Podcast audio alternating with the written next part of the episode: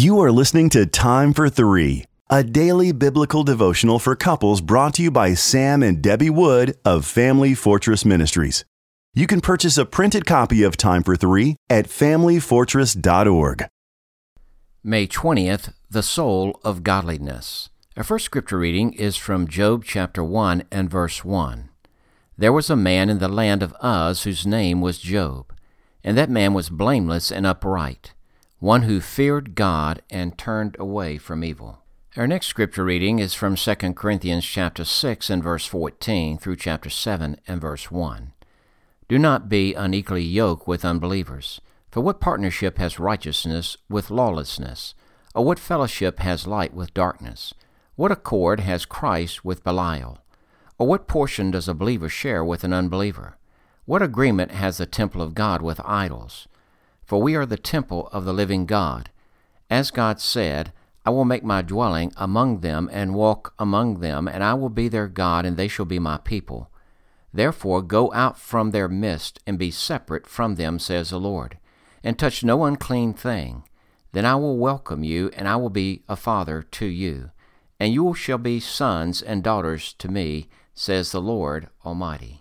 Since we have these promises, beloved, let us cleanse ourselves from every defilement of body and spirit, bringing holiness to completion in the fear of God.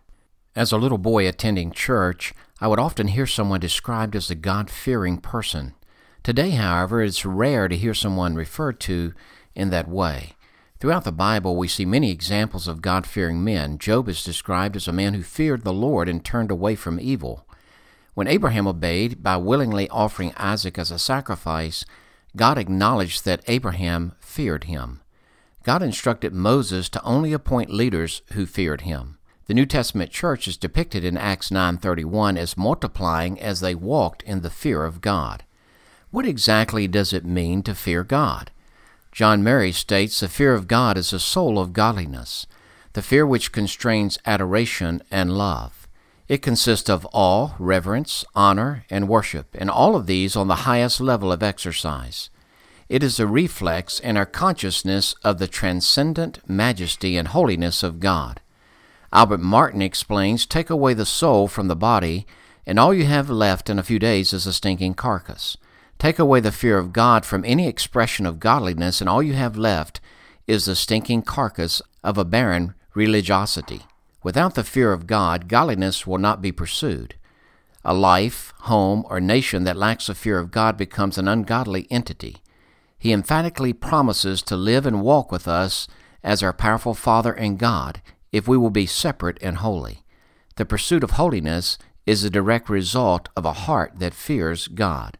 The fear of God is the soul of godliness.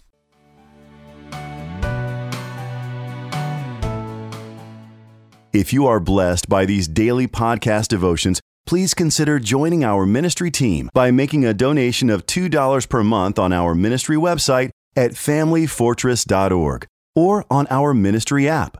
In appreciation of your support, you will receive a free printed copy of our book, What is Marriage?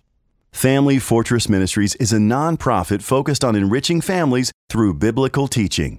More resources are available at FamilyFortress.org and on the Family Fortress Ministries app, which can be downloaded from the App Store or Google Play. Thank you for your support, and don't forget to subscribe to this podcast.